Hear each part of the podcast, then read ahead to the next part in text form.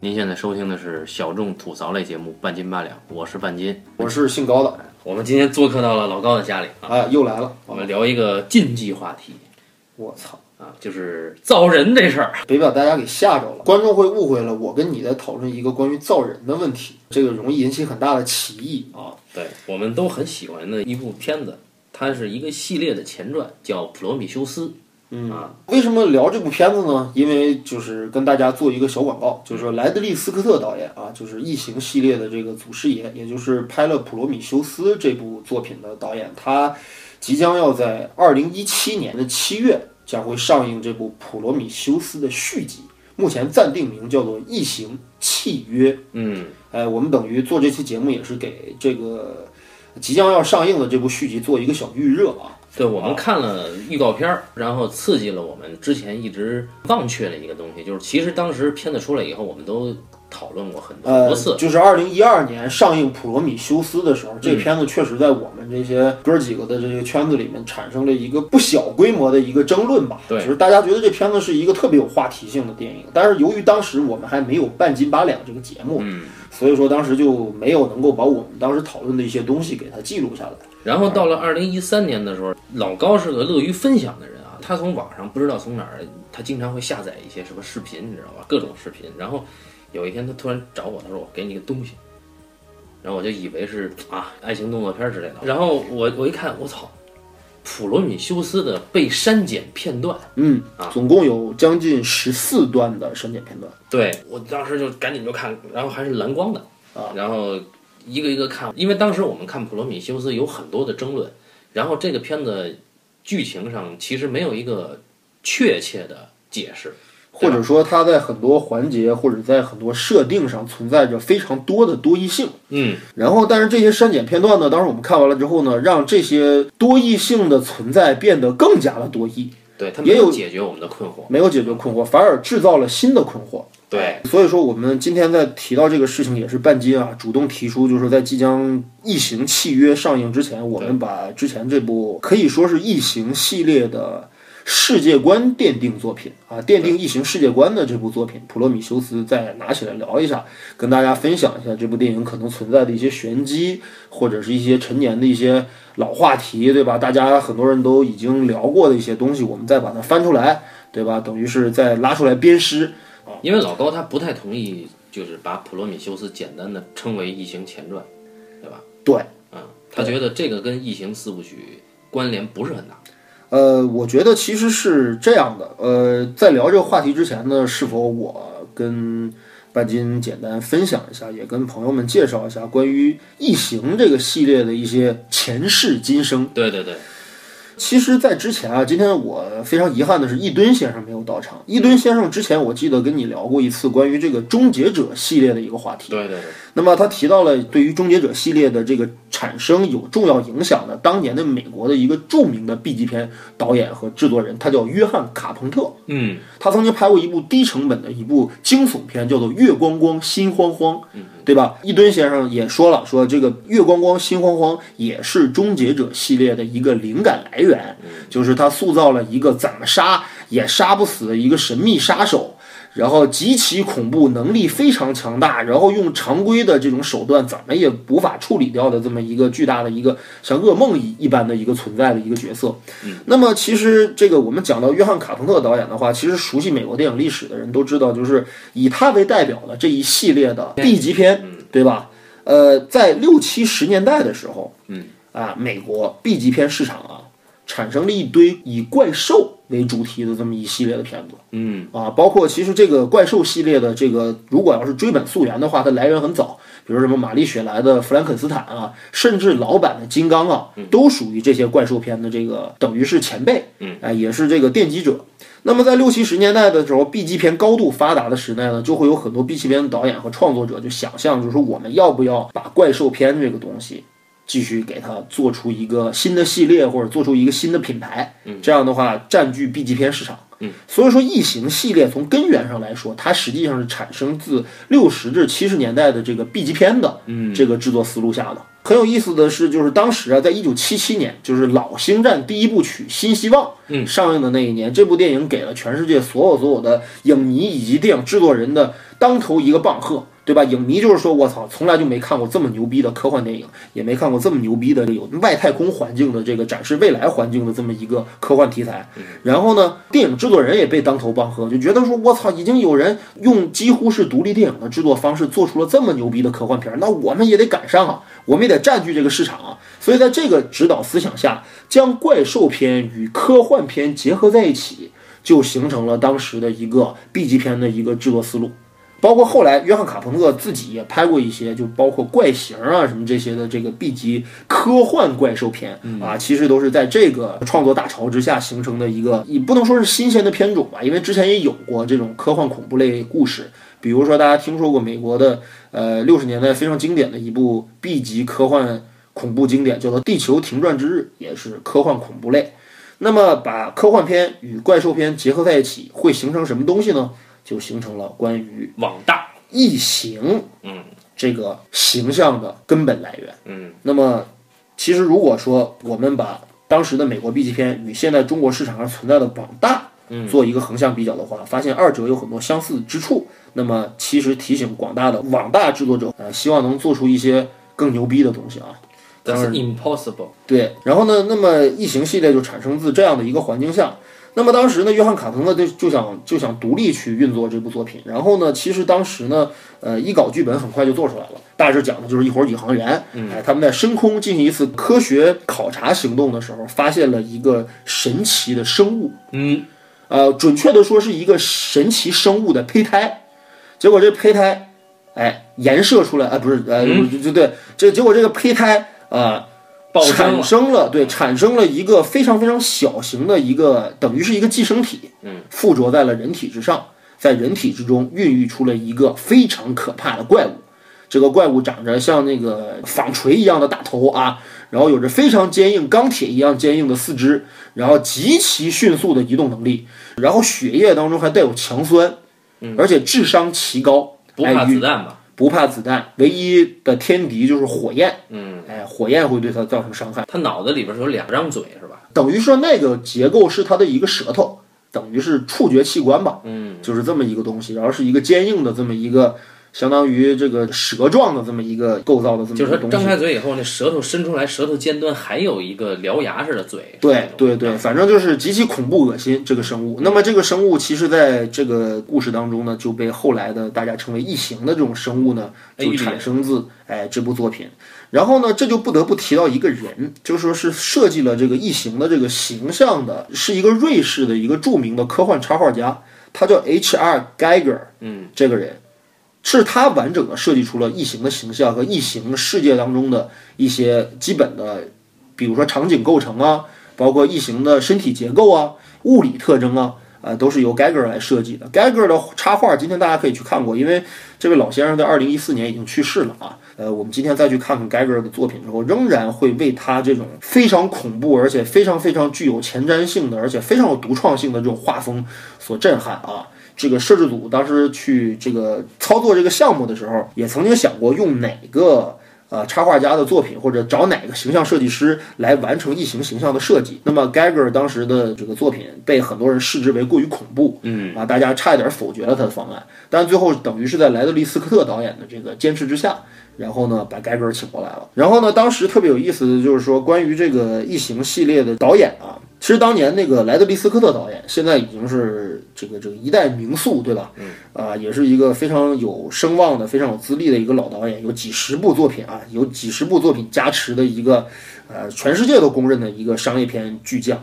当时其实莱德利·斯科特只有两部作品，严格来说，他只有一部院线长片作品，就是《决斗的人》，嗯，是好像是拍摄于一九七七年的一部低成本的一部呃古装的电影。当时的莱德利·斯科特算一个新人，不过这个剧本发到莱德利·斯科特手上的时候，莱德利·斯科特对这个剧本非常感兴趣，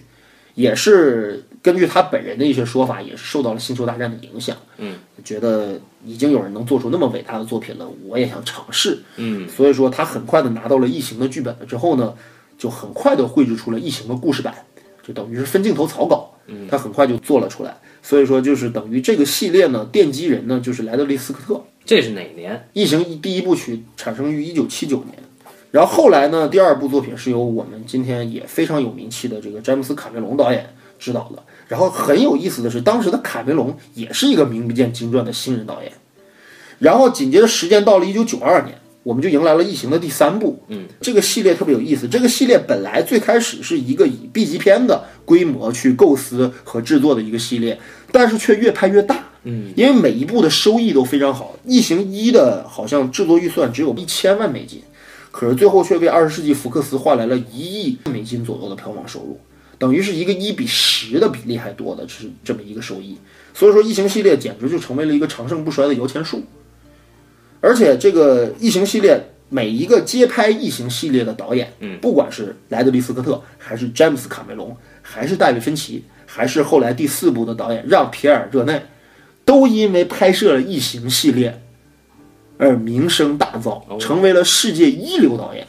哎，而且我们今天再反过头去再看《异形》一至四的这个老四部曲的时候，你会明显的感觉到这个系列啊，在每一个导演手中。都非常非常鲜明地体现了这个导演后来的某些风格。嗯，哎，包括他们从叙事上的、对人物刻画上的，以及他们的拍摄手法上的，以及甚至影片影像影调上的一些处理，都与后来的这四个人他们后来的创作有着非常非常鲜明的这种对应关系。可以说，《异形》系列是世界一流导演的摇篮。如果你想成为世界一线导演，不妨去拍一部异形作品。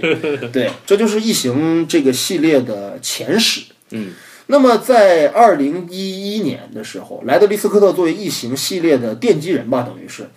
他觉得今天的技术已经这么好了，嗯，而且异形系列又有这么多的粉丝，那么是否我们可以用今天的技术再把异形的故事重新搬上银幕？但是这一次的创作和这次的处理跟以前的思路则完全不一样。莱德利·斯科特这次的野心非常的大，他觉得要把异形这个生物本身存在的背景和来源要详细讲明白，究竟为什么会出现异形，异形是从哪儿来的，异形要到哪儿去，异形存在的意义又是什么？这些大的命题被装到了《普罗米修斯》这部电影里面，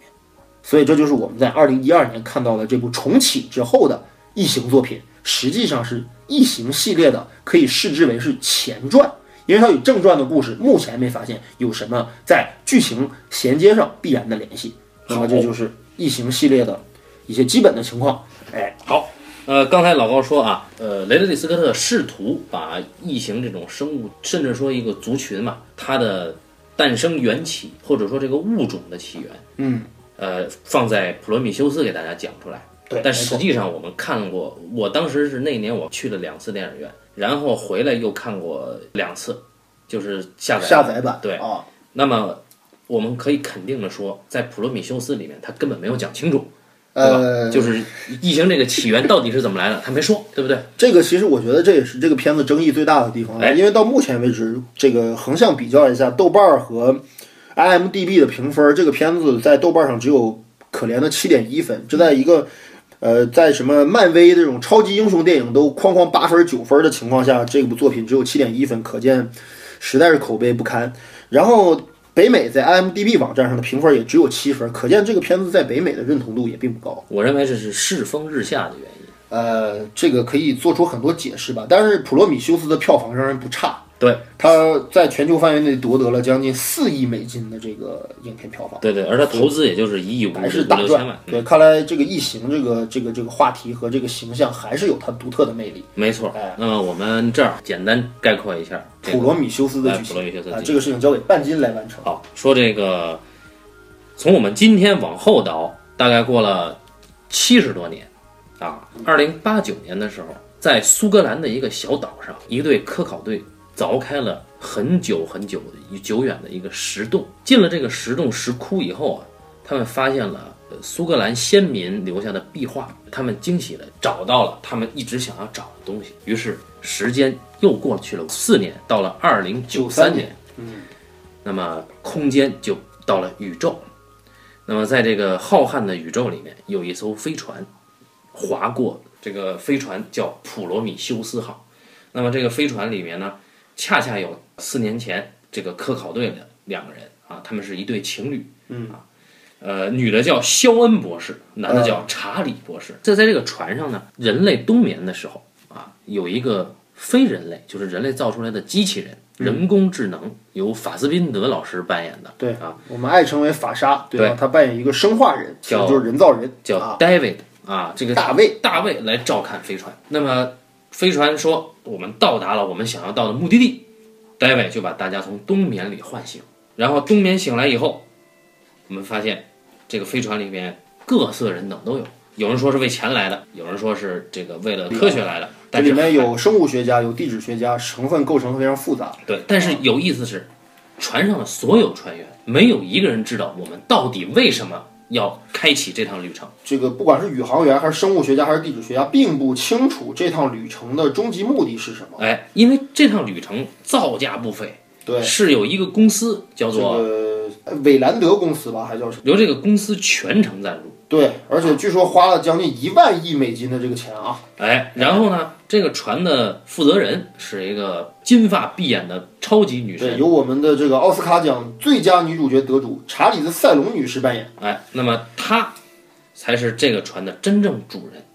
然后呢，在到达目的地之前，她给大家放了一段全息影像。这个影像蹦出了一个老头儿，一个老呃，其实当时他这个视频明确表示说，这个老者就是韦兰德公司的创始人，嗯，对吧？那么他就是在这个全息影像当中吧，表示说自己其实已经在录这段视频之后的不久的时间就已经去世了。对，就我现在不是活人，但是我是你们的资助者，哎我希望你们这趟旅程当中获寻一种伟大的意嗯义。他们去的这个地方叫 LV 二二三星对球，，啊这是一个星球的代号。这跟路易维登没有关系。呃，再简单讲一下这个 L L V 对吧？这个星球坐标的来源正是2089年这个查理和肖恩这对考古夫妇他们在壁画里面发现的那个壁画上所指明的一个行星坐标。查理和肖恩呢，在老头儿的这段全息影像之后，他们自己也用全息影像的方式向所有的船员演示了一遍。他说，在为期十几年的科考过程中，啊他们在各大文明，因为我们世界上有很多文明，比如玛雅文明对，啊，比如这个苏古兰埃古及文文明、明。古埃及文明啊，他没有提到中国好像啊，呃，就各种文明嘛。呃，他说无一例外，每一处文明的核心都有一个壁画，这个壁画的内容是一样的，都是一个高大的人指着天际，然后在他手指不远处天际大概有六颗星星。嗯，那么他们就发现，哎，在离我们银河系不远的一个星系里面，就有这样一个地方，而这个地方它有一个星球是跟地球的构造类似，就是有氧气，对啊，有氮气，对，等等等等，对。那么这个星球的名字就叫 LV 二二三。那然后他们就要去这儿，去这儿干嘛呢？他们说我们是要找人类起源的秘密。嗯，这是肖恩和这个查理夫妇的目的，而这个目的提出来了之后，却引起了这个船上的其他成员的这个非议。对，大家觉得这次行行动目的性不够充足，或者说本身就毫无意义。对，来这虚的干嘛呀？对啊，就是说，其实你是一次考古行为。然后呢，在争议声中啊，大家也迎来了圣诞节。那么在圣诞节的时候，这个普罗米修斯号飞船着陆，着着陆以陆在这个 LV 二三三行星上，哎，查理呢发现这颗行星上这个地表有一根极其严谨的直线。嗯，查理说啊，我们自然界是不可能有直线的啊，所以我们这沿着是这儿。人为的。于是他们就派出了地面科考队，嗯，终于找到了一处看起来就不像是自然形成的石窟。那么在这个石窟里面是一个中空的构造。对，他们进去以后啊，各种科技探测，在这个石窟里，大卫对对，就是这个人造人。可能是出于好奇，也可能出于其他原因，触发了这个石窟的一个机关。然后呢，然后呢，出现了一个全息影像。又出现了一个前息影像。对，就这个全息影像，不知道它的作者是谁。对，然后就出现了头戴面具和防护服的一对身高马大的人。对，这个这个全息影像是等比例的啊，我们可能看到一群个头儿极其就是比正常人类能高出将近一半以上的高度的这么一群呃生物，呃，他们被好像被某种神秘的东西追追杀，对对，然后他们惊慌四四逃，然后跑到了一个。大门的前对，面，其中一个，其中一个巨人，其中一个巨人跑到了一个大门面前，结果在即将被关闭的大门夹断了头部。对，然后他们就顺着这个大门找到了这个被夹断的那个人的头部以及他在门外的尸骸。对，遗骸，然后经碳同位素检测发现，这个事件距离现在已经发生了将近两千年以前的事。对，那么他们就想要把这个人的脑袋作为标本带回到飞船上进行科学医学研究。嗯，这个时候就是大卫也开启了这个这个这个这个石门啊。这个时候，是对，开启了石门以后呢，呃，其中有三个意象需要着重说一下。对，打开了石门之后呢，发现了这个这个巨人的头部之后呢，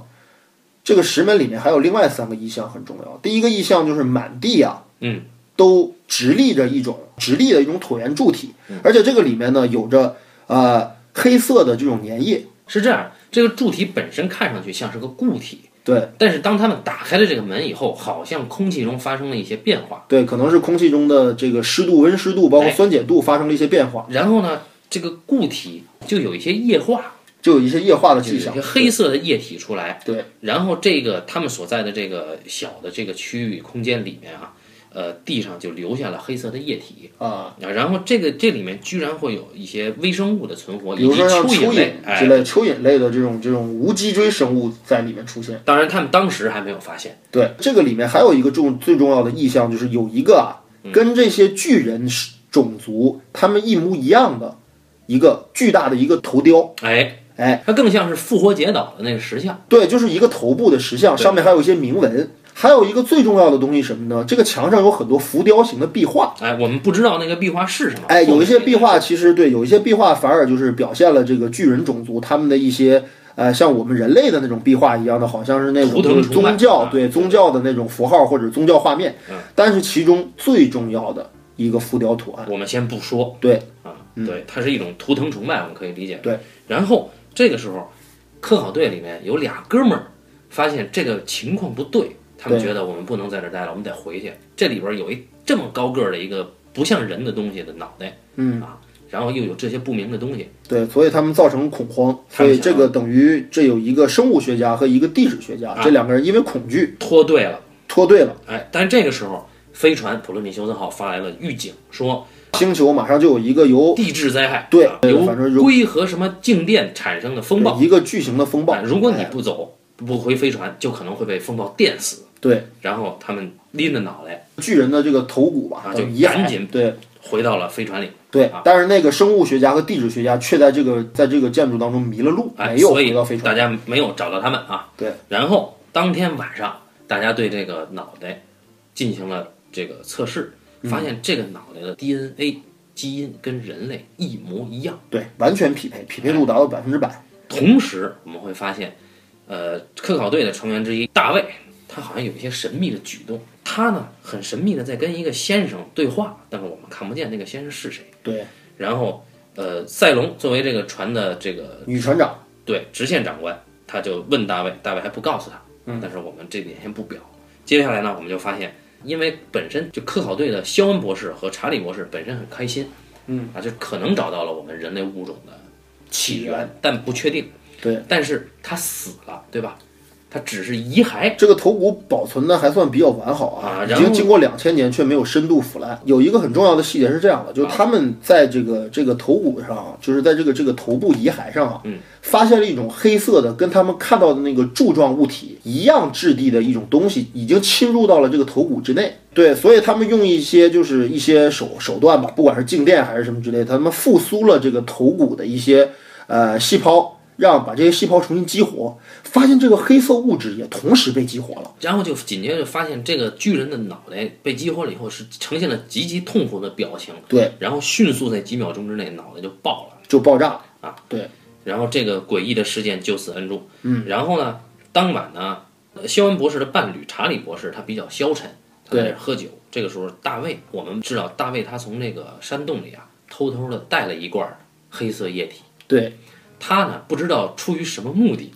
把这个黑色液体当中的一小点放到了一杯酒当中，并递给了查理。而且这个对话很耐人寻味。他问查理说：“你为了你的研究目的，或者你为了你的理想，可以付出什么？”查理说：“我什么都可以付出。”大卫说：“那好，那我们干一杯吧。”对，就把这个掺着黑色液体的饮料给了查理喝了下去。结果当晚，查理跟他的伴侣肖恩博士欧欧叉叉了。对，叉 O 叉叉的原因是查理博士有一些消极的情绪，肖恩博士呢说自己不孕不育，嗯，对吧？就是说我们是在研究一个生物的起源，可是问题是，你看我是一个啊、呃没有生育能力的这么一个状态。而且查理觉得我们找到了只是一具遗骸，对我们没有真的找到活人，或者真正说查理消极的原因是我们确实找不到活人了。对，然后他们啊，就当天晚上就好了。而第二天早上，嗯，飞船探测到了在山洞里迷路的那两个人的信号。对，这两个人这个时候还活着，肖恩博士呢，就要赶忙去营救他们。这个时候，查理博士发现自己的眼睛里面有一些异状，嗯，他的眼睛变成了血红色，然后眼珠子里边似乎有一种微生的寄生虫在那出没，但是他没有在意。一拨人又一次赶回到了山洞里。第二次考察有一个很重要的一个线索，就是他们经过一个就是怎么说呢，一个电波的一个测试之后啊，发现在地底深处嗯，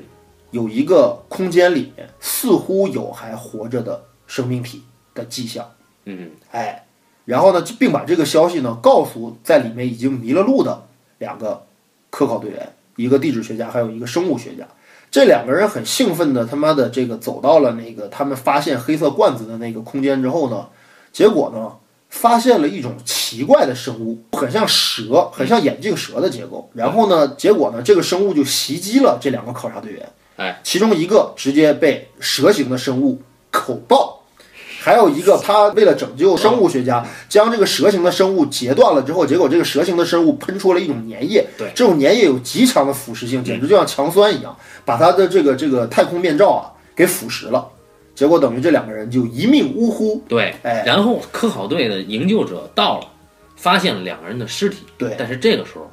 大卫就是我们的这个哎人工智能，嗯，他没有和他们在一起，嗯，他进入到了另一个地方。对，这个地方就是普罗米修斯号发现的那个可能还存活的一个生命体迹象的那个空间。他进去以后呢，感觉大卫很轻车熟路啊，就复现了他所在的空间里的一幕全息影像，对，又又又是前全息影像。那么这个全息影像里边就表明，可能在很久以前的时候，这里面是一个驾驶舱。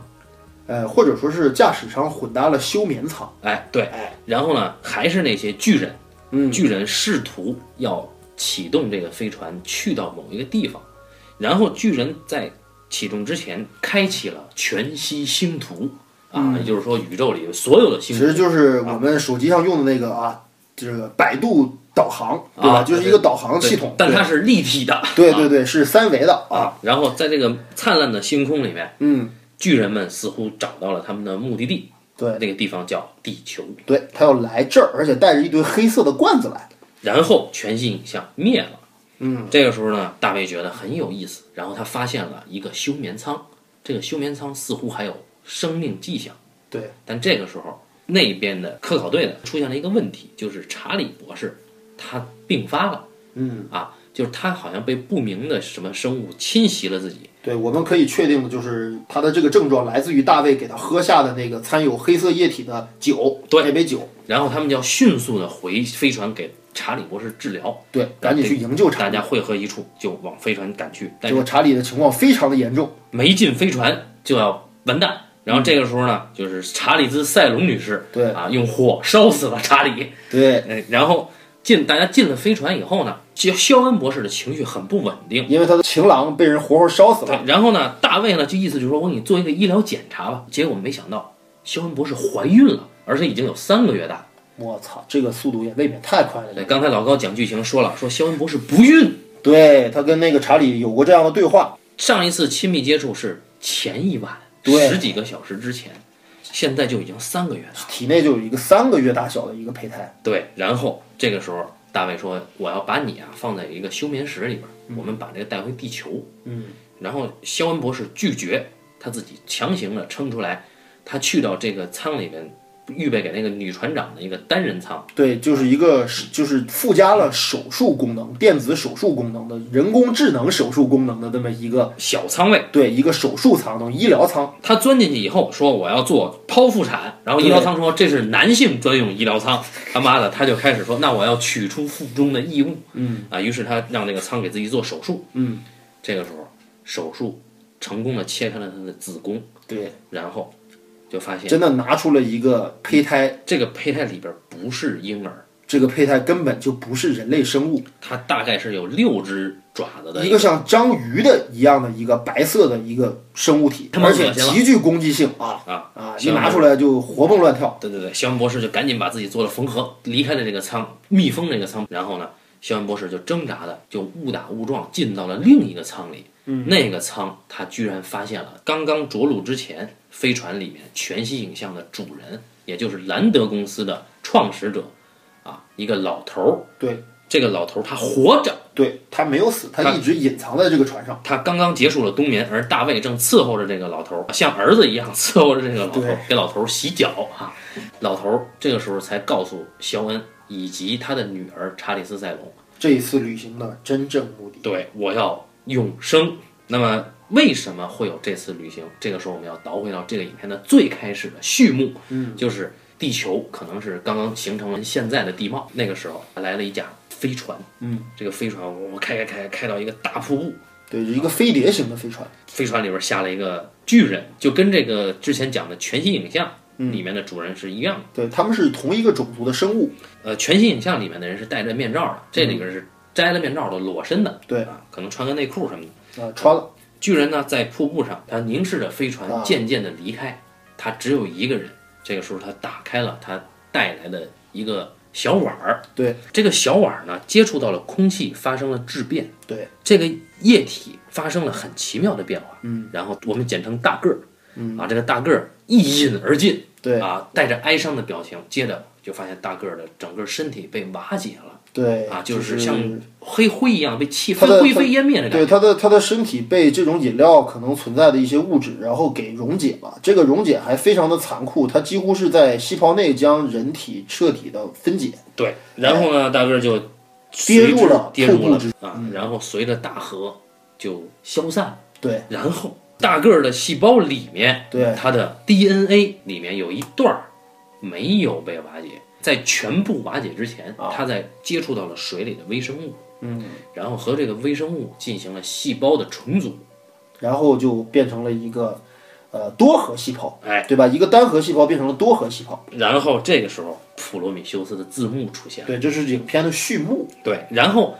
那么时这间一个时候转，接回到这个地方，接回到就是这个舱对里边儿，这个老人说，我们一直坚信我们不是达尔文的进化论来的。嗯，我们是有造物主的，对我们也发现了遗迹，发现了壁画，发现了线索，是肖恩博士，你的研究带我找到了这个造物主。对，但是这个时候，既然有造物主，那么他能造我们，他就能治我的病，他就能让我永生。对我已经有了这么多的钱，我已经有了这么高的成就，我都对对造出了人造人了，可是我身患绝症，嗯，我必须得延续我的生命，我要长生不老，只有这个人，只有这个更高等的种族。创造我们的种族，才有可能完成我这个愿望，所以你大家要跟我一起再去那个山洞。因为里面在休眠舱里面有一个还幸存着的一个巨人，对，然后大家又去了。呃，山洞里面那个飞船里面的休眠舱打开了，是由大卫亲手打开的，果然出来了一一个个活生生的巨人啊就在里面大被个儿复苏了。大个儿出来了。大家管大个儿的这个族群起了一个名字叫 engineer，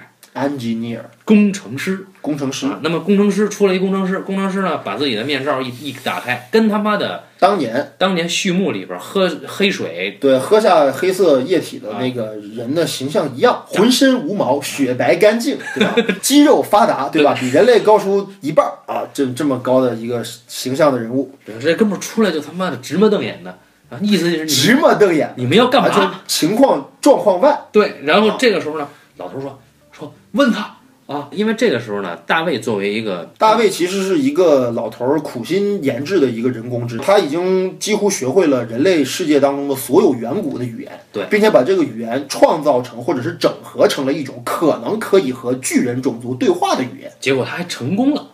好像似乎巨人听明白了他的表达。啊对，然后老头的意思就是你告诉他我们为什么来这儿。对，你告诉他我为什么要来这儿。然后这个时候，肖恩博士急了。肖恩博士说：“不，你要问这个大个儿，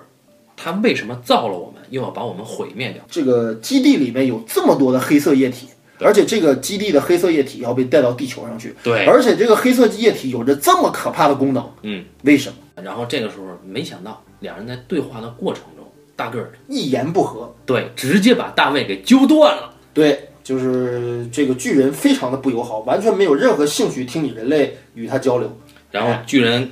干死了周围一票人，哎对，这个时候包只有括老头儿，对，只有肖恩博士跑了。这个时候大家知道，巨人一定要发动这个飞船，然后带着这几千个黑色液体就要往地球去啊。对，而且就是这个巨人啊，在解决掉了这帮宇航员，就是肖恩被放走了之后，完全没有意向追肖恩，而是用那种非常神奇的手法，他就像那个 DJ 一样将这个等于是这个基地的核心的操纵设备启动了。激活了。他非常的着急，也就是我有事儿，谁丫也别拦我，我还有事儿，对对对对。对我得走。然后肖恩博士就跟飞船的船长说，无论如何也不能让它起飞。嗯，他去了地球就一切就都完。这是毁灭性的。然后船长就做了最后的决定，嗯他舍弃了自己的性命，用飞船撞向了大个儿的飞船，对于是两个飞这个同时陨落，啊，对，然后普罗米修斯号就这样的灰飞烟灰飞烟灭了，然后船上的所有人也都基本罹难。对，然后呢，这个这个这个巨人的飞船也被撞了下来，但是好像似乎还没有造成最严重的损伤。然后肖恩博士就跑回了救生舱，嗯啊，他要跑回到地球，对，但是这个时候结果就在这个时候，他发现有一个问题，就是大卫还没死。大卫跟他说大卫生化人就算被扭断了脖子也可以存：“活。对，大卫说巨人来找你了。”然后大个儿就进了这个救生舱，要干死这个肖恩博士。对，但是肖恩博士在千钧一发之际，他打开了他当时做手术的那个舱门，门结里果发现，在他体内当中被拿出的那个胚胎一样的东西，已经长成了巨大已的，经变成了一个巨型章鱼，有一人多那么大。然后那个章鱼就把大个儿给吞了。对，而且又是一次颜射。对然后肖恩博士呢就跑了。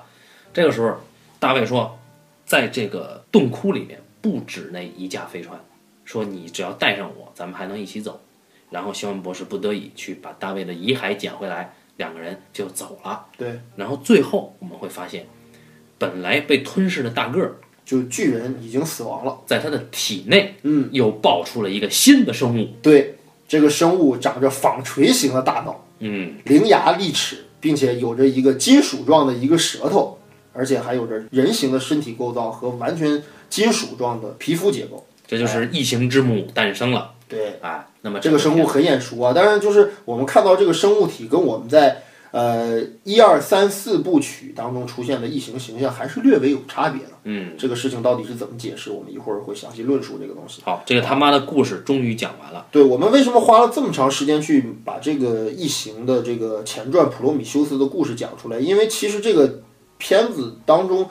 最最最最让人烧脑的，或者是最最最最让人费解的东西，都是在剧情当中体现出来的。对，所以在这个剧情结束了之后，我们会发现疑问接踵而至。好，我们逐一来聊一聊这些问题。好的首先一个《普罗米修斯》里面有一个核心的问题，一直都困扰着大家，有两派争论，嗯啊，就是说人类到底是被故意造出来的，还是意外促使了人类的诞生？对，就是涉及到一个起源的问题啊，哎就是我们从一个神学角度去理解这个事情，对吧？我们知道圣经当中的故事，就是说，上帝根据自己的形态创造了人。嗯，呃，大个儿啊，我们讲成巨人族，对吧？比如啊这个安吉尼我尔，们爱称为大个儿，对、嗯大个儿们，对吧？我们可以看到大个儿们的基本形态跟我们人类是完全吻合的。对，也就是如果把他们视之为造物主的话，他们确实是以自己的形态创造了我们，这是创造说。但是这是有意的还是无意的？哎，哎，那这就么是一个很大的问题了。这里边就有意思了，就是因为在序幕里边，我们没有看到计划性的行为，对就是说我们要在这儿，就像播种一样。对，这就涉及到了这个破解这个影片当中我们刚刚所说到的十四个删节片段当中的有一个地方。对，呃，在这个过程当中有一个特别微妙的一个含义吧，或者存在一个多义性。在影院当中上映的版本当中，我们只看到了一个大个儿，对吧？一个穿着那种像绝地武士一样的这个兜帽的袍子的一样的一个人，然后呢，他呢拿出了呃一个圆形的一个一个容器，拿这然个后小碗儿，对服下了这个东西之后，然后身体灰飞烟灭。我们只看到了这样一个形象。对，然后看到了一个远去的飞船，然后大个儿很悲伤，对看着那个飞船走远，对吧？对。然后呢，但实际上呢，我们就可以联想到第一个删节片段，普罗米修斯的第一个删节片段发生在什么呢？仍然是这个瀑布当中，但是不是只有一个这个巨人族的生物出现的，对，它有而一是有堆将大个近儿，嗯七八个生物体出现，而且这个七八个生物体当中，你会看到其实好像他们之间存在这种阶级，有而且有年龄差距，有里面有长者，对，哎，有像护法一样的这样的人，对他们像是一个仪式，由其中的一个大个儿递给了这个马上就要殉道的这个大个儿一个小碗儿，嗯嗯，然后呢，其中站得比较远的老者，他后边还有一些护法什么的，对对，老者对呢，冲这个即将要喝下这碗水的大个儿点了点头，嗯，他们都很凝重。对，接着飞船就飞走了，嗯大个儿喝下了小碗儿，对，就灰飞烟灭，对吧？这是一切的起源。所以关于这一幕的理解，其实关乎到这个影片的一个所指吧，就是说一个关于这个种族，我们这个人类的种族的由来。嗯，这个其实是一个很关键的一个信息点。那么我们去试图分析一下这里面的可能存在的几种情况啊。对。我们先说大个儿来地球到底是干嘛的？对，我们先说现在目前为止最主流或者说争议最多的三种基本论点，哦三种啊，总共有三种。嗯，第一种说法就是什么呢？第一种说法是造人说。嗯，就什么意思呢？就是这个高端的种族吧，不管他们从哪个地方、哪个宇宙当中或者哪个星星系来，嗯，他们其实是用这样的一种形式来播撒自己生命的种子。嗯，对吧？等于是一次殖民。嗯，那么 OK，那么这个殉道者，或者说这个我们看到这个灰飞烟灭的这个大个儿，对吧？这个可怜的同胞，这个被族群的人抛弃在这里，服下了一碗致命的药水儿，最后身体灰飞烟灭了之后呢，融入到了当地的这个水源之中，因为水是现在我们人类已知的最重要的生命载体，就是我们判断一个星球上或者一个星球上宜不宜居，或者可不可能存在生命体的、最主要依据是它有没有液态水。嗯，所以说，那么那么 OK，发现了这个地球，对吧？这个还没有人类、没有任何生命的地球存在液态水，那么它是不是一个繁衍生命的一个根本基地呢？或者一个根本的这么一个一个可能性呢？那么 OK，他他们做了这么一次尝试，对吧？这就是造人说，也就是说，这个殉道的大个儿是一个殉道者，他是为了为我们的种族播撒新的生命的种，被强行派到这里来，哎，代价是他得，代价是牺牲你自己。哎，对，这是造人说。第二种说法其实也是造人说，只不过动机上有一些区别。哦，什么呢？就是说这个大个儿呢，确实是被派到这个星球上来的。嗯，派到这个星球上来了之后呢，执行了一个仪式。这个仪式之所以存在，来源于这个星球，也就是巨人族，他们母星可能遭遇了某种变故。嗯，也就是他们的星球可能不宜居了。他们的星球可能被其他的生命体霸占了，嗯，他们可能感染了某种病毒，他们的星球可能出现了某种呃战争，或者是灾荒，或者是灾变，导致他们不得不移居其他星球。那么他们也不知道究竟在哪个星球上更加宜居，或者能繁衍我们的生命。嗯，所以说就挨个儿的星球去试，嗯，那么就找到了地球，找到了地球了之后，然后其中就是还是跟我们刚才所讨论的讨论的这个情况是一样的，就是这个人成为了殉道者，他成为了可能去为这个星球或者为这个种族延续生命的一个殉道者，哎，牺牲他自己。看一看这个地儿可不可能行？这个其实跟第一种说法造成的结果是一样的，但是心理上或者动机上有根本的差别。第一种是有意识而为之，第二种是被迫不得已而为之。而两种都跟后面的那个黑色液体有关系。有关系，对嗯就是就是，如果说这个动机不一样，导致后面两种解释产生了很大的变对，化。好，第三种说法是什么呢？第三种说法是，就是说实际上啊，这个星球的族人们在完成一个仪式，这个仪式不是造人，也不是什么繁衍生命，也不是探索宜居地，而是处决仪式。处刑对，流放处刑仪式，这个灰飞烟灭的大个儿，也就是我们给他起个外号吧，他叫服毒哥。嗯，对吧？服毒哥实际上是怎么回事呢？服毒哥实际上是是犯有罪责的人，也就是说，在他们星母星当中可能犯有了某种罪行，然后要被处决。嗯，结果这个处决的行为意外导致了人类的产生。嗯，哎，这是第三种说法。嗯嗯。然后，那么我们看这第一幕当中所这个非常重要的就是说，这个这个外星生命体派下了伏都哥，伏都哥引下了黑色液体之后，产生了人类，就已经产生了三种说法了。而这三种说法的话，我觉得如果联系后面的这个逻辑的话，它会有三种不同的理解。没错。哎，一切的根源就在这儿。我们往后时间线往后错一点，嗯，就是在肖恩博士他们发现遗迹的壁画的时候，他提到了一个时间点，就是所有文明古文明最早的一个壁画是三千五百万年前，呃，人类我们已知人类文明出现以前，那么三千五百万年前，它的壁画的内容就是我刚才说了，对吧？一个高高的人指着远方的天空，然后有六颗灿烂的星星。嗯，哎，这是谁干的？对，按理说啊，这个时序肯定要在序幕之后，就是序幕大个儿饮下这小碗之后，对，哎，服毒自杀了，或者服毒怎么着了，那之后出现了这个壁画，嗯，那这是谁干的？那么这个这个壁画的存在有可能又有了两种解释。嗯，第一种解释什么呢？第一种解释是这样的，就是说可能啊，这个生命体或者说这个巨人族啊，嗯，在完成了这个仪式，派下了这个殉道者之后，又在其后来的岁月当中光临过地球。哎，就又有大个儿来了。哎，对，又有大个儿来了。他们来的目的呢，可能是两种解释，这就是关于这个点的两种解释。第一种就是善意的，第二种就是恶意的。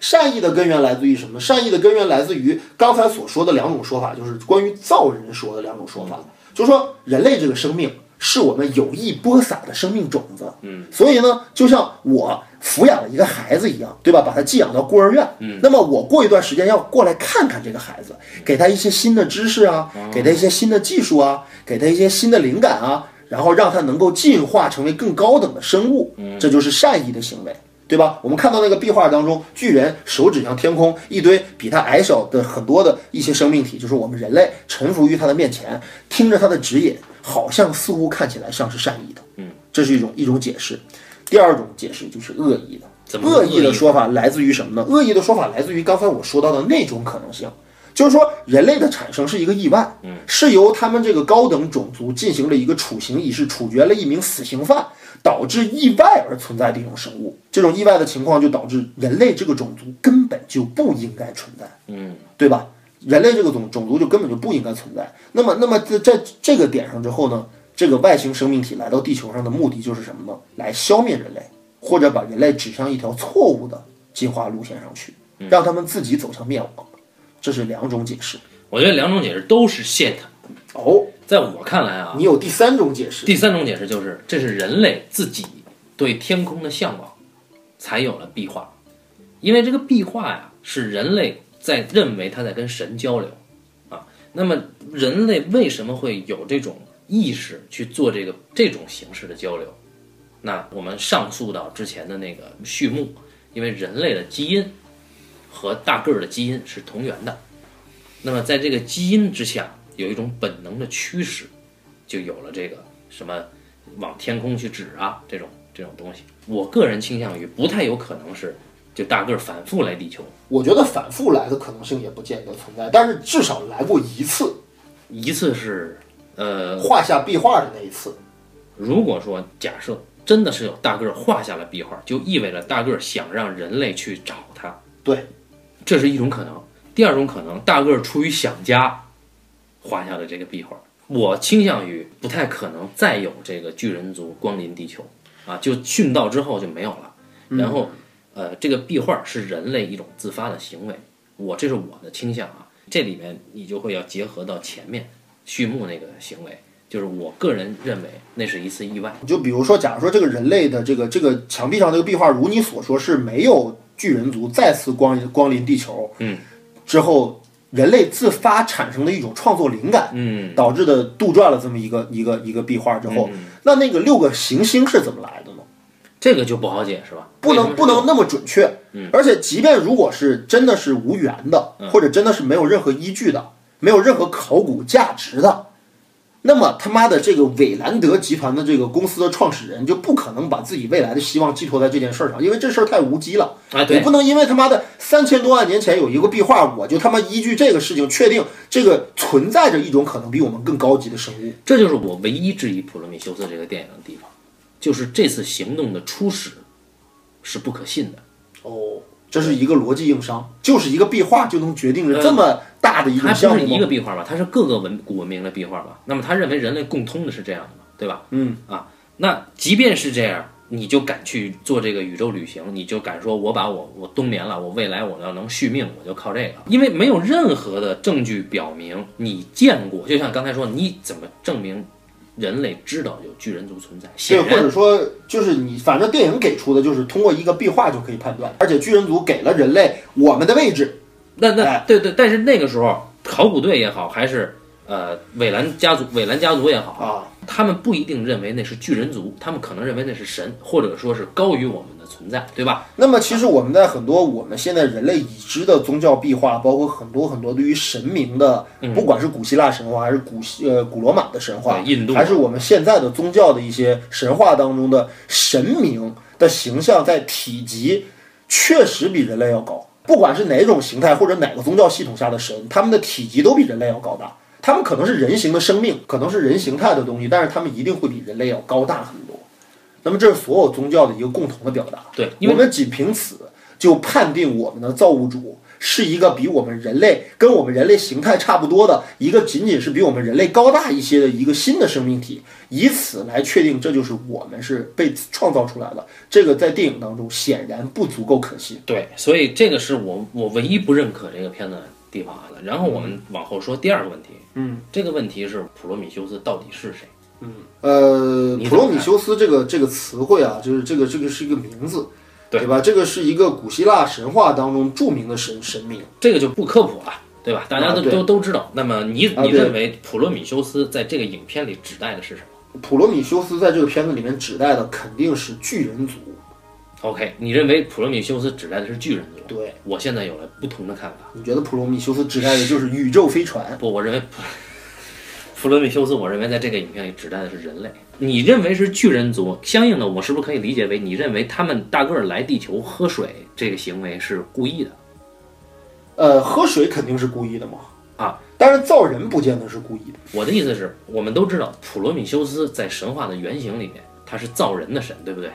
他造人的神意味着他知道自己可以造人，对，他知道自己要干什么，他喜欢人类，他造出了人。也就是说，把呃把一个这个巨人族喝下了一个神秘的黑色液体，身体被溶解，进入到当地的水和土壤里面，会孕育出新的生命。这个事情在他们来之前就论证过，对，如果这说就是有意的。哎，如果如果没论证过，哎，试一试，看一看，尝试一下，这就是意外。哎哎，我认为是意外。完了，我们俩在这个故事上，在最前提上已经产生了两种完全不一样的东西对，所以我认为普罗米修斯不是巨人族，因为如果说是巨人族的话啊，普罗米修斯他应该直接指代的就是我是一个有目的的、意图清楚的，我就要造一个物种出来，对这叫普罗米修斯，你才配得上，对吧？啊，对啊，而且呃，神话中的普罗米修斯为了造人付出了极其惨烈的代价对，他还给火种给人类，啊，对嗯啊，这不就是一个神舍弃自己或者牺牲自己创造伟大物种的一种人类所歌颂的一种理想主义精神或者一种道德精神。对对对对对对吧？那么如果是这样的话，我们看这个影片后面，巨人他出现以后，他对人类的这个行为和态度，和态度哈哈，是极端厌恶的。极其不屑的。对，这不可能是一个造物主对对他所造之物的应该有的态度。呃，就是我们可以想象，我们人类的神话当中，或者我们人类的宗教故事当中，对于造物主或者对于神来说，他也不是一直是一个和蔼的长者。嗯，他也可能是一个暴虐的凶神，这看这决定了你人类的行为是否被我认可。虽然你是被我造出来的，但是如果说我觉得你犯了罪，或者说我觉得你的行为破坏了我对于你这个物种的预期和期待，违背了我神本身创造你的意愿，我就可以消灭你。嗯，这是人类神话当中的一个根本命题，对，有这个对吧？嗯，要不然不会有他们诺亚方舟、滔天洪水，不会有七宗罪，对吧？不会有他们天启，对吧？不会有世界末日，对不对？为什么我说人类才是普罗米修斯啊？就是在这个影片里有一个关键的存在是法沙演的大卫，嗯，他是人造出来的。对对也就是人类在这个意义上来讲，他也成为了造物之神，对，或者他也存在了像造物之神一样的能力。对对对对。哎那么法斯宾德的存在，就是大卫的存在，证明了人类他有普罗米修斯的这个至少意图，对吧？我给了你身体，给了你知识，让你去发展，你是我的助手，你是臣服于我的。被造呃，关键是这样啊，大卫这个形象，或者说大卫这个形象，究竟还有一些我猜测出来的含义，一会儿我再跟你分享。 OK，我们接着说这个啊。然后还有一点，就是在这个影片里，普罗米修斯的字幕是什么时候出现的？不是大个儿喝水的时候出现的，是在细胞重组的时候出现对的，，是在细胞重组的时候，显影出普罗米修斯这几个字。哎，我们再去看一下这个开头这个东西啊，我其实要找一个支持我说法的一个依据，就是说，呃，为什么我说是意外呢？因为我们可以看到，这个巨人在喝下了这碗黑色液液体之后，他的身体经历了一次毁灭性的一次变异，对，对吧？他的体内的所有核细胞核，所有那种什么脱氧核糖酸、什么细胞链，嗯，全部被全部断裂，全部腐蚀，全部像烟灰一样被被溶解。这完全是一种毁灭性的一种做法。然后我们看到他的遗体整个跌入到水中之后，我们看到那些破碎的、已经灰飞烟灭的、已经已经不完整的一些细胞链，它意外的重组了。嗯，这个画面让我感受到什么呢？让我感受到巨人族并不是百分之百确认，或者说根本就没有论证过，他们用这种形式可以制造出新的生命。嗯，而人类的生命的出现完全是一个意外，完完全全是一个意外。嗯，完完全全是这个分裂的了，已经被销毁了的这个细胞到水中又意外的重生。嗯，我同意这个。对，对，那所以至少在这个影片给我们的信息里，我不认为巨人族有具有普罗米修斯特征的这些行为，就是一，他没有给我们它不是有意造人。对；二，他没有给我们地球人一些文明的启示，没有，嗯嗯嗯，应该是文明是人类自发长这出这来就的。又关乎到我刚才说的那个那个那儿，就是说，如果说以你的方式来论证的话，第一步是你说的，第二步也是你说的，你这个论论证才能得得对得出来对。而我不是，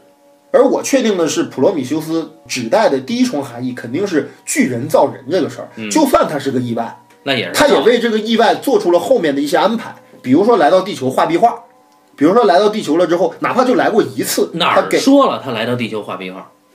啊没说，但对是啊问题是我推测是这样的。啊？对啊，要不然的话，人类不会产生这个这个这个依据，也不会有这个韦兰德集团根据这么一个壁画就到外太空去寻找巨人，好，也不会有这个行动。那么我们接下来说另一个话题，这都是息息相关的哈。嗯，大个儿在来地球喝的那小碗儿里边装的那个液体，嗯，跟他妈的 LV 二二三星球那个石窟里边那个柱状体里面的黑色的水是不是同一个东西？呃，从形态上来看，肯定不是。嗯，为什么呢？因为我们看到就开场当中就是那个，呃，服毒哥对吧？服下的那个就是碗状的那个那个黑色液体啊，嗯，它打开了这个这个盖子之后呢，那个好像是发生了一些变化，液化了，是液化了也好，还是凝固了也好，还是里面本身是一种微生物体，它已经会移动，对吧？那个那个是，反正很恶心啊，那就很像你你从冰箱里边拿出一个东西，它化了的感觉。对对对，很像那个感觉，就是说它这个不管是气化还是遇到了空气之后液化了之后，这个东西我觉得啊它肯定是巨人族研制出来的一种东西，就它不可能是呃巨人族那个世界当中产生那种天然的东西，嗯，它是一种由巨人族研制出来的东西。那这个东西的功能是什么？我们看到了，这个功能就是非常可怕，可以溶解生物体的细胞，可以让一个生物体的基本的生物结构彻底瓦解。嗯，哎，但是我就是我回到我刚才那个论据当中说，就是回到我第一个观点当中说，说就是它可以分解，但它是否能重组不知道。哎，对，呃，如果说这个黑色液体是巨人族它有意研制出来去播撒新的生命种子的这样的一个，就是长期的一贯的一个行为的话，那么我感觉好像他们不用表现的那么悲伤。对这个黑水这个事儿啊，黑水跟大个儿喝的这碗东西是不是同一个东西？这个事儿哦对我说的第一个，这就是我说的第一个形态不一样啊，因为那个黑色碗碗状的那个这个这个服毒哥喝下的那个碗状里面的东西，很像一种蜂王浆或者一种粘稠状的一种带有微颗粒状的一种东西，而这个柱状物体所蕴含的这个黑色液体是一种粘稠状的。纯度感觉很高的一种像石油一样的东西，形态不一样我为什么说这个是关系到后面？啊因为在这个 LV 二二三星球洞窟里边的这个黑色液体，啊！毫无疑问是它产生了异形，对不对？不管是由蚯蚓和这个黑色液体结合变成了那个蛇形的东西，嗯，还是由黑色液体和那个地质学家结合变成了那个僵尸类的东西，对，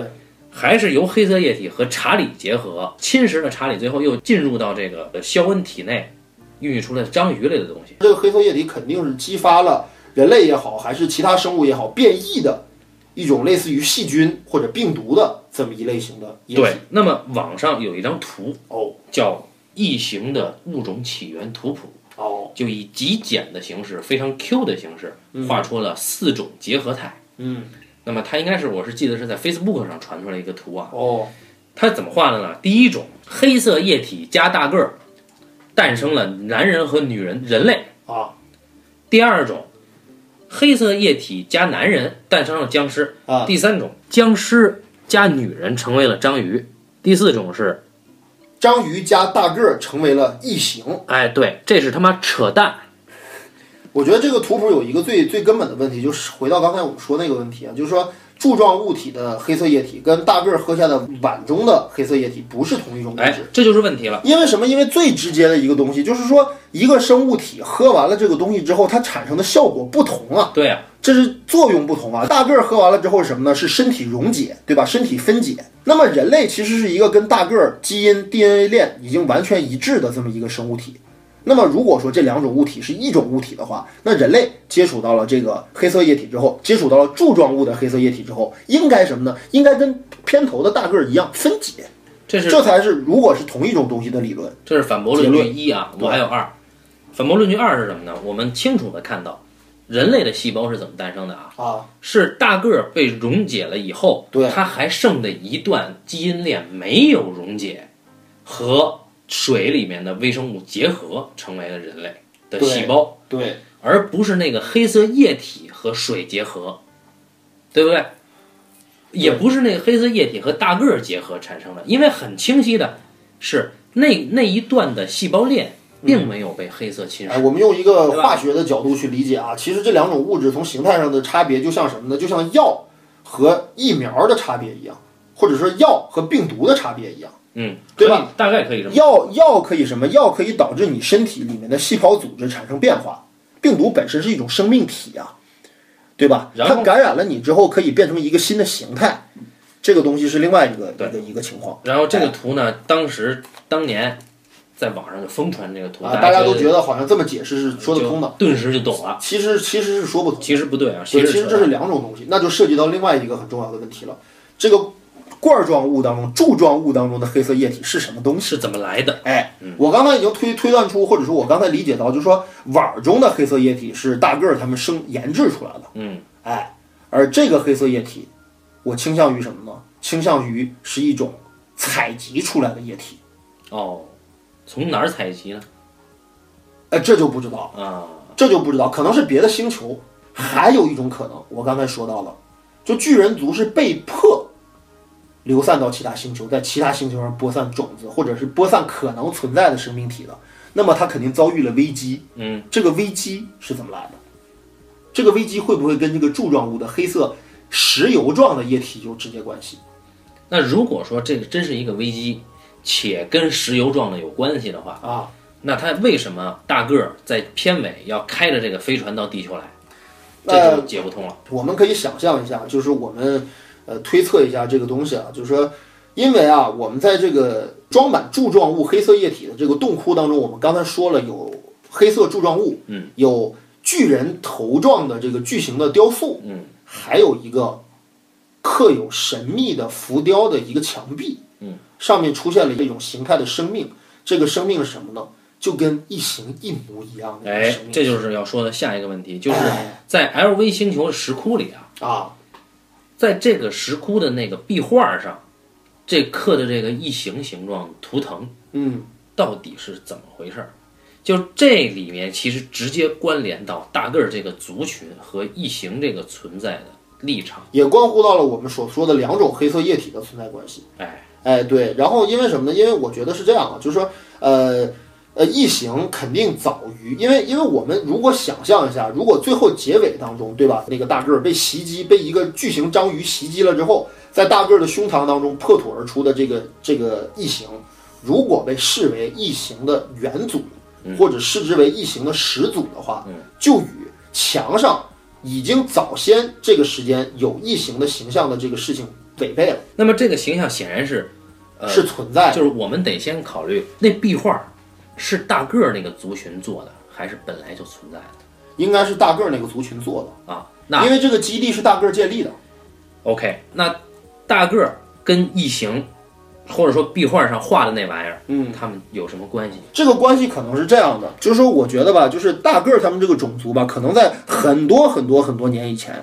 被异形这个种族袭击过，嗯，或者被这个种族给迫害过，嗯，怎么样？反正呢，他们把这个种族基本消灭掉了，或者说把这个种族基本已经给清除出去了。但是呢，他们找到了一个什么东西呢？找到了一个能够哺育或者能够产生这个生命体的一种液体。这个液体我们可以想象为是人类的体液，对吧？比如说，就是一些能够产生繁殖能力的一种细菌也好啊，病毒也好啊，一种原生体，这种东西被他们提炼出来了。哎，也也也不好解释说是不是可能他们把这些他们这个击败了的异形啊，全部都给溶解了，或者用一种方式给他们分解了，分解成为了一种这种石油状的粘稠状的黑色液体。我觉得这个我们不设想哈，嗯啊我们我们说现在实打实的东西。这个影片里边除了这个壁画，关于整个飞船大个儿一族的飞船的形状是被大家吐槽过的，也是被大家考证过的。啊，有人说这个形状像我们中国红山出土的那个，玉猪龙但实际上不是，肯定不是。啊，肯定不是那我觉得那像什么呢？那就是异形元祖的在胚胎里边的形状，它是一个卷曲着的，在子宫母体里边应该有的胚胎的形状。嗯，然后这个你倒看是有有可能的，有因一为头是这样的，因对为吧我们仔细看一下，就是回忆一下，就是关于这个《异形》正序四部曲啊，就是老《异形》四部曲当中第三部，也就 David Fincher 拍的那一部曲里面，那一集的封面就是一个月牙形的一个异形的胚胎的一个结构，嗯，跟这个飞船的结构非常像。对，哎好，这是一个。你还有一个什么呀？大个儿在这个飞船里边，它的驾驶舱，你你记得吧？对，还有大个儿穿的这个防护服，你记得吧？嗯，还有整个飞船那个休眠舱，所有的东西的造型嗯，都跟异形一模一样。呃，这个事情就就很有意思了，就是这个究竟是说异形先于大个儿而产生，还是大个儿创造了异形，还是大个儿跟异形是两种不同的生物，两个生命体或者两个种族在某一个时期内可能有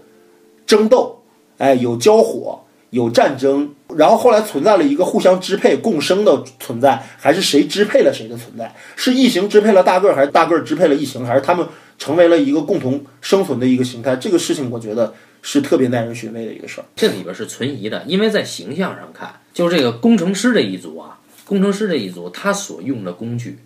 他的这个所谓的文明的形态，基本上都是跟异形后来这个诞生出来的异形这个形态是一样的。呃，为什么会这么说呢？就是说，其实我们还要回到刚才那个话题上，就是说，呃，这个我说了，异形的这个造型啊，包括整个异形的这个世界观的一些概念图，都来自于瑞士著名的科幻作家叫 H.R. 呃 Geiger，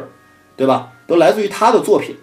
那么 Geiger 其实在最早的时候就已经画出了除了异形之外的异形世界的基本的建筑构成。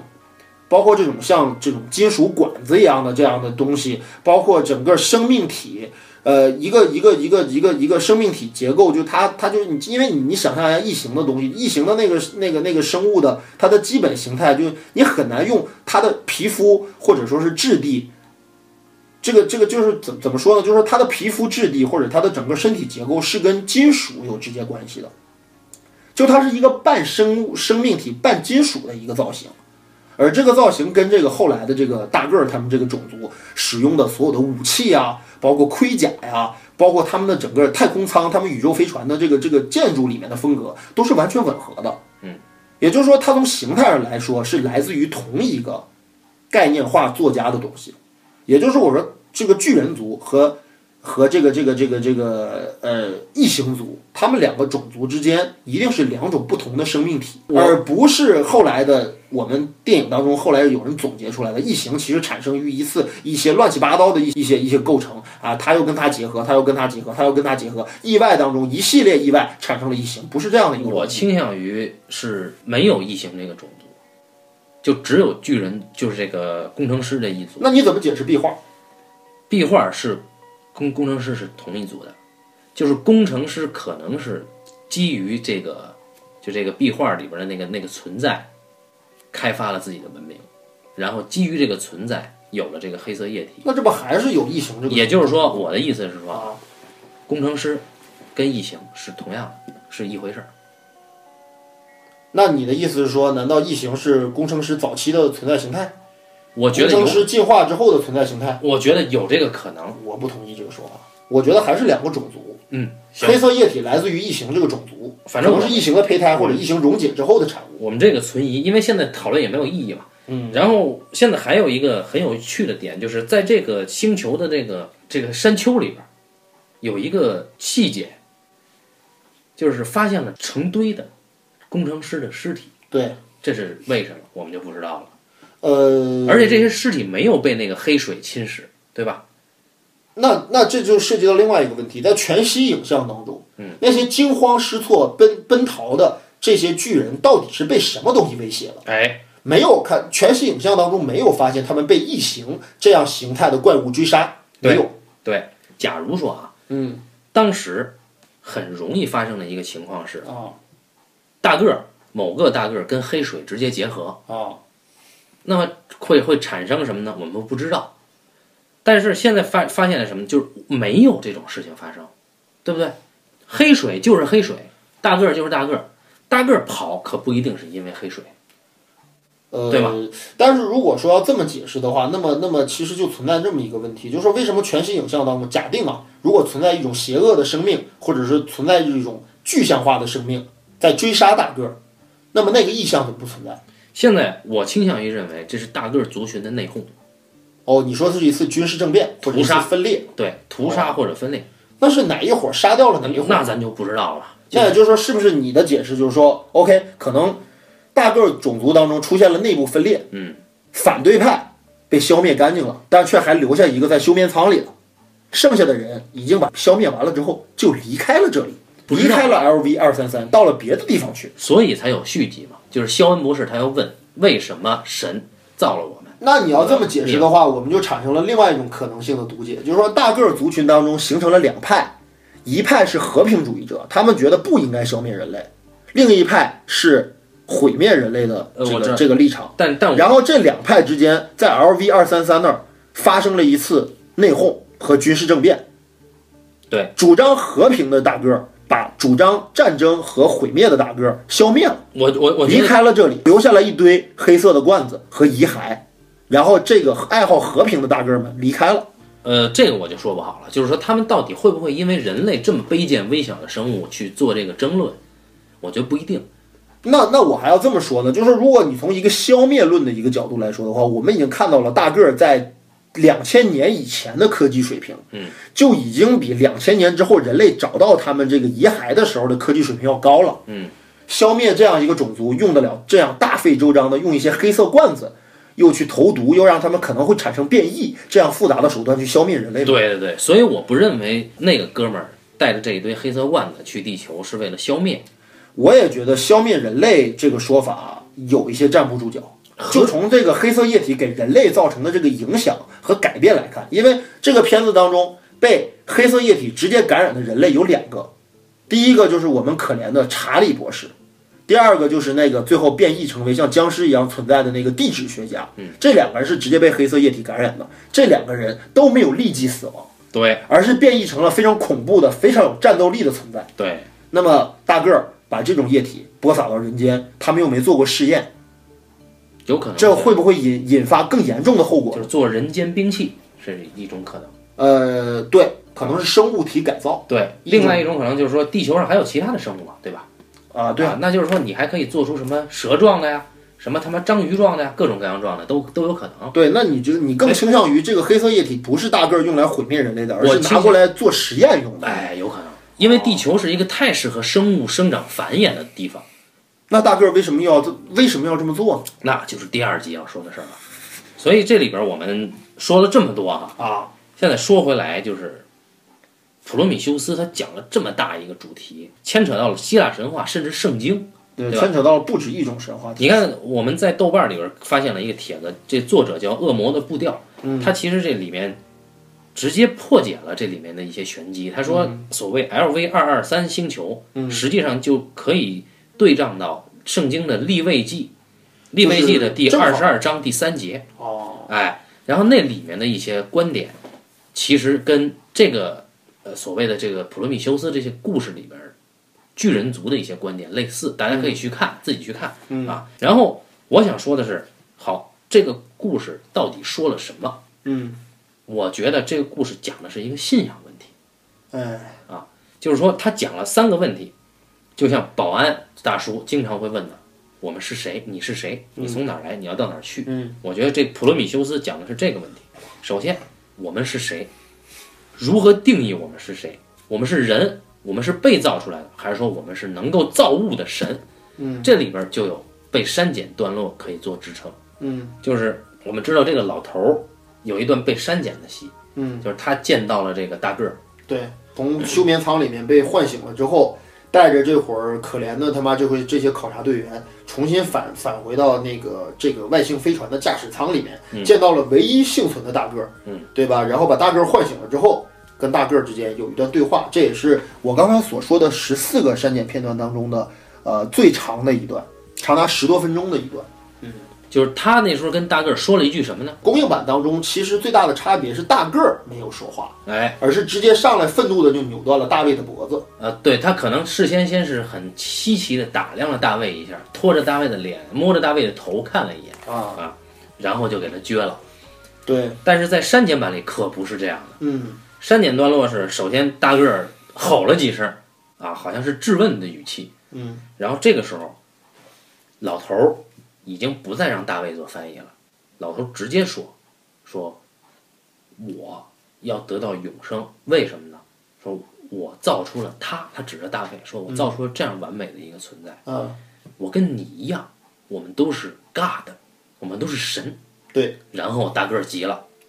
其实为什么要这么去说这个事情啊？我在想，这个韦兰德这个博士他的想法，嗯，他为什么要提到说我？你看，我造了大卫，对你造了我，嗯，我跟你现在是一样的。他为什么要这么说这个事情？我觉得他是为了跟大个儿，也就是巨人族啊，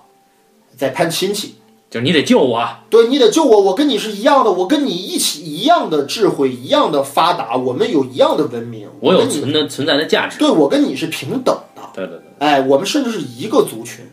，OK，哎，你得把你的牛逼的东西施加在我身上，哎，这样我值得。对我对吧哎值得，因为我是最优秀的人类，对所以，吧？所以这这是我刚才说的，就是普罗米修斯讲的第一个我们是谁的这个问题。在这里边，大家有一个疑问，就是说我是人还是神，对吧？我是被造的还是造物主？这啊是一个辩证的主题。另外一个主题就是说我们从哪儿来，这很重要，因为普罗米修斯这个旅程最表面的一层故事，就是他们在找人类起源，对吧？嗯，好，所以这是一个。那普罗米修斯的主角是谁呢？显然是这个女主角是肖恩博士。嗯，肖恩博士他是一个什么人呢？他是一个一直带着十字架的人。嗯，他在什么时候放弃了十字架呢？是他发现了大个儿这个东西存在以后，嗯他的十字架被拿走了。嗯，但是当他发现大个儿要毁灭地球的时候，嗯，他又管大卫要回了他的十字架。嗯，也就是说，他重拾了他的信仰。对，然后大卫在最开始的时候看到过他的梦境，嗯，说肖恩博士小的时候跟他爸爸讨论过宗教问题，那个场景很像印度河恒河旁边。他看到了一一伙儿是送非洲葬的好队像伍是好像呃是非，洲好像是，反正我感觉像印度吧。然后就反正就是看到了一伙送葬的队伍，然后小的肖恩就问爸爸说他们怎么了？爸爸说这个人已经死了。对你为什么不救他们？对，你为什么不救他？我说们信仰不同，不让我救。对，可见他父亲好像是一个科学家，好像也是一个有宗教信仰的科学家，对所以才会问爸爸为什么不救。然后呢，爸爸就说我们信仰不同，我犯不着我来救他。所以哎，这个肖恩博士他一直有一个心结，就是说我们是为什么存在在这个世界上，嗯然后为什么在最关键的时刻、性命攸关的时刻，他都要质问大个儿这个问题：你为什么造了我们，要毁灭我们？对，然后以至于整个这个故事发生完了以后，这么大的一件事情，他差点九死一生之后，他没想着回地球，他说我不回地球，我要去找大个儿。的起源，对，为什么？所以他是一个求索的人，他要问我们从哪儿来。我觉得嗯肖恩肖恩博士他下一步要做的事儿，实际上也是观众最感兴趣的事儿。嗯，就他问的这个问题很终极。就刚才我们不管从哪个角度去分析这个故事吧，你都能难以得出这个统一的答案。对就大个儿是有意造人，还是有意毁人？对，是无意造人，还是为了能够拿人做实验？这些逻辑都是不一样的，推导出来的结论和动机都是不一样的。啊我们说也没有意义，我们做这种猜想。对，其实但是问题是，这个片这就是这个片子有意思的地方，就是说它给出了一堆的信息，可这些信息都没有终极的指向和明确的解释，你怎么解释都行。你怎么解释都可以。这就跟我觉得你们上次聊过一期关于哭声的那一期的有一个很大的差别。嗯，我觉得哭声啊，典型的属于什么呢？典型的属于你可以用很多角度来解释这个文本，嗯，可是却发现怎么解释都解释不通，这就不是多义性。多义性真正的解释是像普罗米修斯这种，你怎么解释都有一个能够自圆其说的解释。哎， OK，它的这个逻辑链条确实有缺失，但问题是缺失到最后不是形成了一个自相矛盾的一个结论，而形成了一个你的逻辑结论和我的逻辑结论，他们俩的逻辑结论都是一步一步推导出来的，而不是说推导出来的是一个相反的东西。对。那么我们再说普罗米修斯这个故事主题，还有一个组成部分就是我们要到哪儿去的问题。嗯，这就是说未来。那么这个这个代表人物是是谁呢？还是这个兰德先生？对他想干嘛？他想永生，所以他的到哪儿去？他想永远活着。其实韦兰德的这个这个愿望或者他的这个这个诉求啊，是他一厢情愿的诉求啊，因为大个儿我们看到了，他也不是永生的，大个儿也会在某些时候会死。这个片子没有提供任何大个儿可以长生不老吧，就是说对就是就是对说他可以不生病，可以可以永世万年的存在，没有没有，大个儿也会遭遇疾病，嗯，也会被杀杀掉，对吧？也会身首异处，像人一样死去，对不对？也像人一样，在一个休眠舱里面，他妈可以过很多年之后再出来，对不对？但是没有一个证明可以表示出大个儿可以永生，所以他这做他作为人类的悲哀嘛，就他对是一厢情愿的想要求永生。其实这东西可能造他的都不知道，都没有。对哎，所以大个儿其实面对着这个老头儿的这个诉求，或者他在那儿说的这些话之后，也是一脸懵逼或者一脸不屑，哎，哎对。那么我也不还知有道你在说什么。就是跟永生类似的一个行为是什么呢？嗯，造人，就是说我的生命应该应该以什么去延续呢？两种，要么是正常的人类生物繁衍，嗯，要么是我造一个我认为更完美的，比我生孩子这事儿更完美的，就是造一个 AI。那这里边就有两个结果，一个是他繁衍出来的叫理查兹·塞隆这么完美的一个女人，女孩儿，但是他不喜欢她，嗯他看不上她。嗯，另外一个是他造出来的是如亲子一样的大卫，嗯法沙演的这个人。这个事情就挺特别有意思了，因为它涉及到一个关于生命形态的一个终极探讨。嗯，对，就是说，如果说人类是大个儿无意间你造出来的，对吧？人类继承了大个儿的某些优点，但是好像又没有大个儿那么完美，嗯或者没有大个儿那么高级。那么这个这个种族或者说这个生命体就应该被毁灭吗？或者就应该被淘汰吗？或者被当成实验品去再一次改造吗？好像不是。这个生命只要存在，它就有尊严。那么我们就想到这个问题了，就是关于这个人造人鸭有没有尊严？哎，这是一个对仗的结果。鸭有没有生？对啊，就是大个儿在大个儿的眼里，人类没有生存的价值，那在或者人类类没有跟自己平等的生存价值，对，在人类的眼里，大卫也没有，也没有。嗯，这就是一个鄙视链。因为查理说，查理当时说说，啊就是那个大卫问为什么要造我，查理说是因为我们能造，对，多么啊残酷，就你毫无意义，哎，我们能造就把你造出来了，你然后的存在毫无价值。然后呢，我们可以从另外一些细节当中可以推断出来，其实好像大卫啊，就是韦兰德先生早年自己的形态。嗯，韦兰德先生是根据自己的样貌，年轻时候金发碧眼、帅气，对吧？啊、风度翩翩的这个充满博学的睿智的形象，捏出了大卫。大卫其实上代表着韦兰德先生对于自己生命延续的另外一种探索可能。但是这种延续，就像韦兰德先生自己讲的那样，这种延续仍然不牛逼，仍然没有让我这个本体继续延续下去更牛逼。哎，他不管是生孩子，还是造一个跟自己一模一样的一个人造人，都不能满足于他对于永生这么一种可能性。对，所哎以他们在这个影片里，他们都没有存在的价值，就他们都死了，其实这是人类的，就是在整个二十世纪整个这个物理学这个理论物理学有了最重大进步之后的人类的一个根本焦虑。为什么我说这个事情呢？就是说，因为因为在人类在有宗教神话体系在统治人类，或者在让人类有信仰的时候吧，人类会对这个未知的东西，或对自己的身前身后事有一套完整的解释体系。这个体系是作恶就会下地狱，行善就会上天堂，对吧？人类对于自己的来龙去脉有一套很严谨的、很确定的一套体系依据，所以人类在这样的体系依据下存在存在下去或者生活下去的话，他的内心当中是没有恐惧感的，或者说是没有那种对于未知的那种恐惧感的。人类觉得自己的世界是已知的，嗯，可是结果理论物理把这个东西给粉碎了，没有上帝，没有前生，没有后世，人类就是一堆脱氧核糖酸，一堆蛋白质，人类会死，人类根本就不能永生，人类的意识存在了之后也就会消亡，而且更可怕的是什么？五十亿年之后，地球会消亡。我操，那个时候我们该去哪儿啊？所以说，生命怎么存续，这是人类最焦虑的问题。这里面韦兰德先生的焦虑可以代表人类的根本焦虑。然后说回来，就是我是觉得这个片子它其实还是回归到宗教，就是基督教这个信仰的问题上，就是以肖恩博士为代表的人，他在这个探索的过程中出现了信仰的危机以及信仰的动摇，随后他又重拾了这个信仰，然后他要去找一个最终极的答案，于是影片是他带着那个被人类造出来的那个物种，就是大卫，一起去找答案。所以我觉得这个片子核心的主题是在于信仰这一块儿，对，这是我觉得这个片子真正高级的利益，它是远高于《异形》系列的其他几部的利益的存所在。我刚才不是说了吗？就是《异形原》原作那四部曲啊，其实是一个常规的，或者说是呃有一些创意或者突破的一个科幻怪兽电影，嗯，它上升不到哲学高度和宗教高度。但是这次这个莱德利·斯科特的野心就特别大，就是他想上升到把这个题材给拔到这个高度去。但是吧，我觉得有一个缺陷在于哪儿呢？就是《异形》系列本身是由制片公司进行的一个大 IP 的改造，我们用一个时下流行的词，其实就是一个大 IP 改造。嗯，它不是由一个同一作者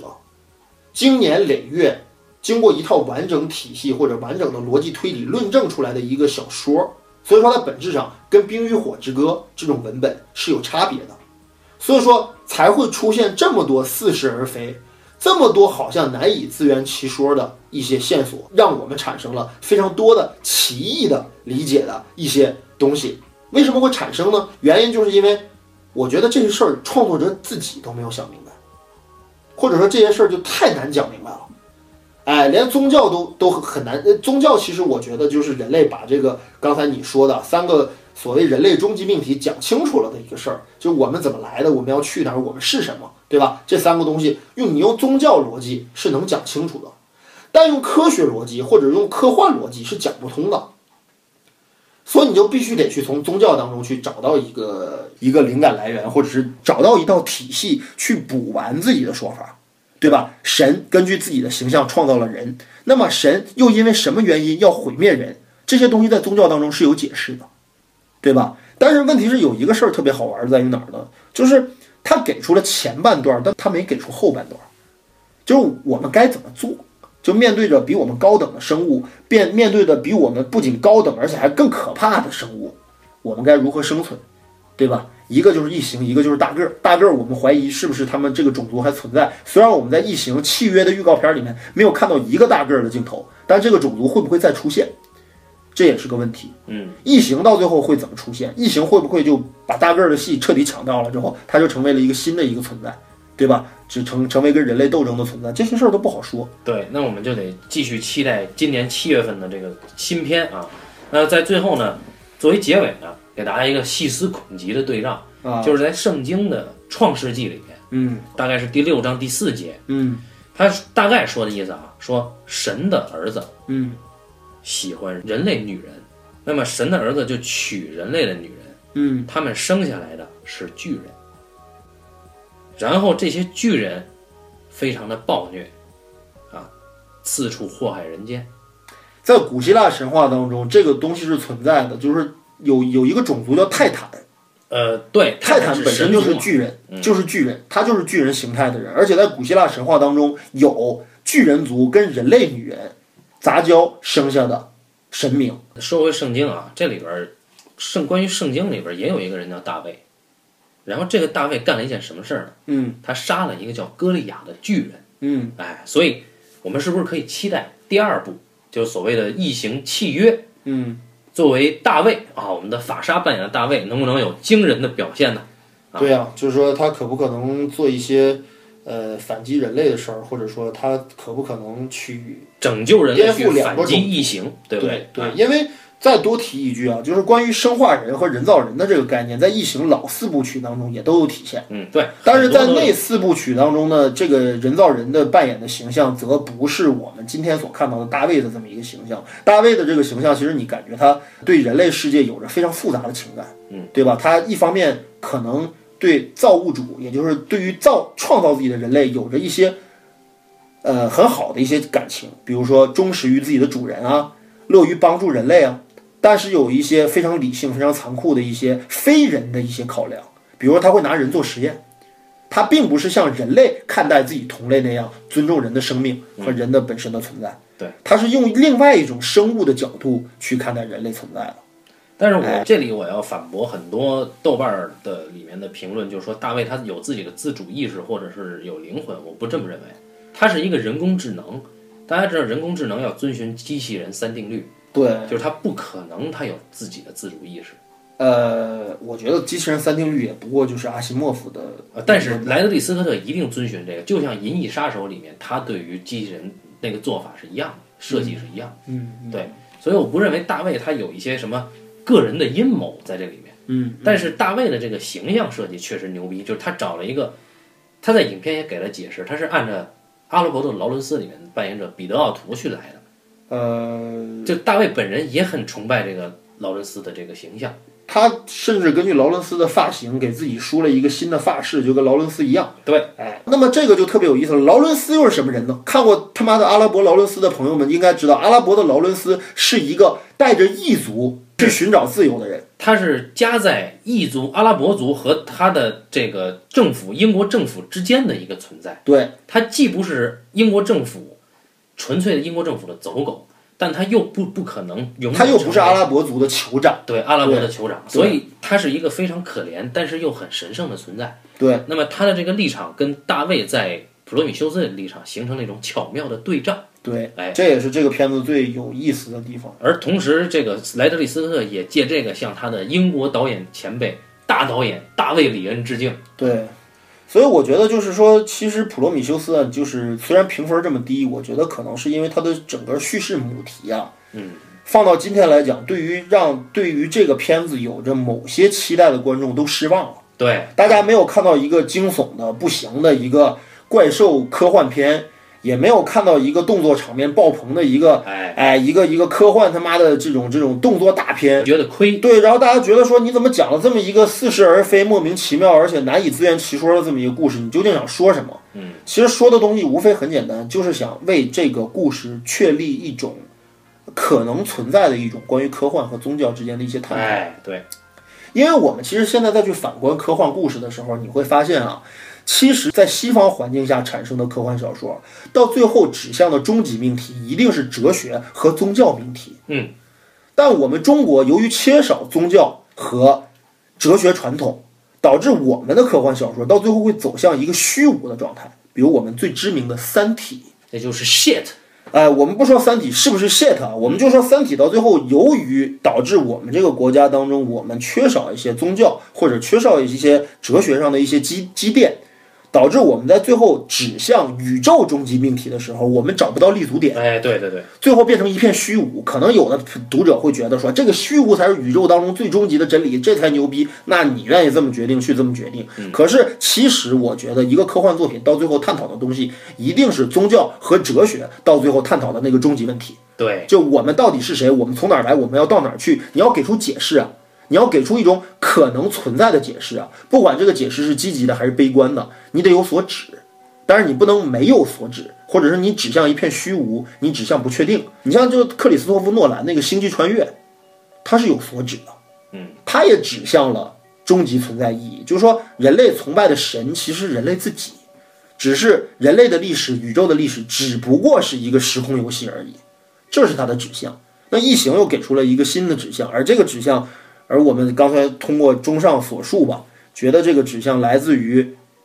关于宗教的一个终极探讨。对对，好，那么我们今天这一期大费周章啊，聊了这么多的东西，而且大家我已经我觉得还有好多东西都没聊完。嗯，嗯，也还多是东西都没聊完。也是算是给大家一种角度。那么就感谢大家收听这一期的半斤八两，再见。再见。